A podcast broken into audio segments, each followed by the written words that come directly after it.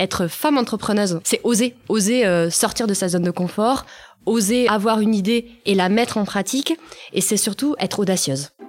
Parce que c'est pas évident tous les jours d'être une femme entrepreneuse dans l'économie sociale et solidaire et dans le digital. Heureusement, Mélanie en a de l'audace. Et grâce à cela, elle a lancé son entreprise dans ce qu'on appelle le secteur de la silver economy, l'économie qui tourne autour des services pour les personnes âgées. It West à la rencontre des femmes entrepreneuses. En partenariat avec Orange.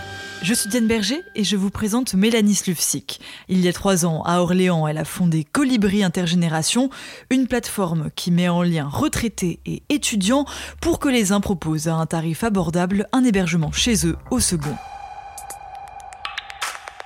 Alors le projet en lui-même est né il y a trois ans. Moi, je suis pas d'Orléans. hein. Je suis arrivée euh, il y a donc trois ans. Mais avant, j'habitais à Bordeaux, Oui, ça, je faisais un petit accent euh, du sud. du sud. Je vous ai ramené le soleil. Mais ça fait du bien. Pardon, je vous ai coupé. Donc, vous de Bordeaux. Et en fait, euh, sur Bordeaux, donc c'est une grande métropole qui attire beaucoup. Et du coup, euh, moi, quand je me suis lancée dans ma scolarité, j'ai été euh, confrontée à cette pénurie de logement. Et quand on trouve le logement, il est extrêmement cher. J'ai dû prendre un prêt étudiant, on a un peu l'épée de Damoclès au-dessus de la tête. Et ce que moi j'avais vécu, d'autres étudiants l'ont vécu, mes amis, d'autres vont le vivre. Et je me dis que cette situation, ben, il faut trouver une solution.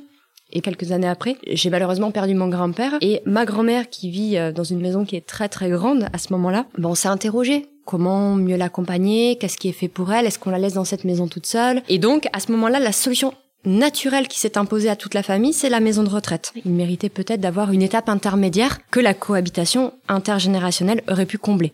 Et c'est en fait un match de tout ça. J'ai pris tous ces petits points-là et j'ai créé Colibri au travers d'un site Internet, on se positionne un peu comme un mythique. On va prendre le profil d'un étudiant et le profil d'un retraité, on va voir si ensemble ils ont des affinités communes. Par exemple, la musique, la cuisine, les passions et le choix scolaire de l'étudiant. C'est génial quand on a un étudiant en architecture qui va euh, cohabiter avec un retraité qui a travaillé pour des gros programmes immobiliers en tant qu'architecte.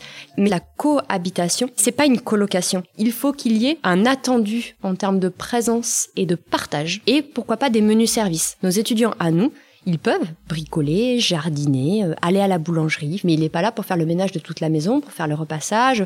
C'est finalement faire comme si c'était votre petit-fils ou votre fils que vous accueillez chez vous, avec qui vous partagez du lien social et de la vie quotidienne. Et en contrepartie, au lieu de lui dire, bah moi, tu vas payer 500 euros de loyer, tu vas en payer que 350 ou 250. Et je vous ai pas demandé d'ailleurs, c'est quoi votre modèle économique? Comment vous vous rémunérez? Toute la première partie, euh, contact, création de profil, matching, c'est gratuit. On perçoit une première prestation financière dès lors que le contrat est réservé, signé. À ce moment-là, l'étudiant et le retraité vont nous payer chacun 15 euros. Alors, c'est pas énorme, Ah, c'est Mais très peu.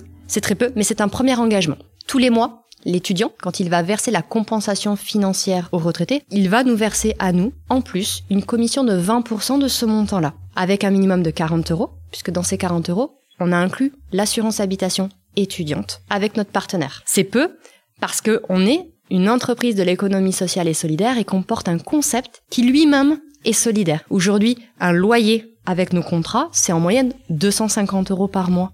C'est-à-dire entre 35 et 55% moins cher qu'un loyer classique. C'est un logis qui est abordable pour un budget d'étudiant. Il n'a plus besoin, normalement, de solliciter ses parents ou de solliciter euh, divers aides et variés, de se mettre le couteau sous la gorge et de se dire il faut que je réussisse mes études parce que euh, j'ai emprunté, etc. Et vous, avant de vous lancer dans cette aventure de colibri, vous faisiez quoi? Alors moi j'ai plutôt un parcours euh, commercial, euh, je suis un produit bancaire. Mhm. J'ai travaillé plus de 15 ans dans la banque et l'assurance en faisant pratiquement tous les métiers.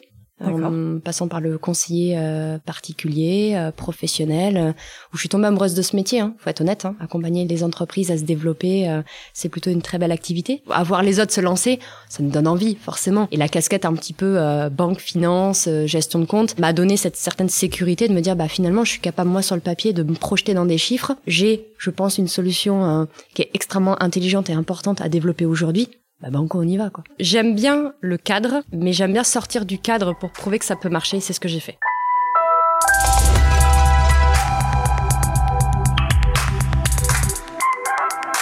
On a souvent cette image de l'entrepreneuriat, c'est... euh, Bon déjà, c'est- souvent quand on dit entrepreneur, on pense homme. Souvent on pense homme en costard cravate. Moi je l'imagine avec un peu de bedaine, je sais pas si c'est moi ou pas. Euh, et on imagine surtout souvent c'est des questions d'argent, alors qu'il y a plein de projets portés par des femmes, dont le vôtre, qui sont là pour des valeurs euh, sociales en fait. Hum. Alors, on peut cumuler les deux. Sur le marché des seniors et le marché de la silver economy, on est capable de développer des entreprises à business. On répond à un besoin. Ce besoin, il fait partie de l'économie sociale et solidaire, bien évidemment, mais aussi on a la capacité de montrer que des entreprises qui répondent à un besoin sur cette silver economy sont capables de faire de l'argent. C'est extrêmement important. Si vous deviez choisir un mot pour vous définir. Audacieuse. Et si vous voulez découvrir ce mélange d'audace et de valeur, je vous invite à aller sur le site de Mélanie, colibri avec 2e.fr. À la rencontre des femmes entrepreneuses, une série de podcasts originaux Paris West en partenariat avec Orange.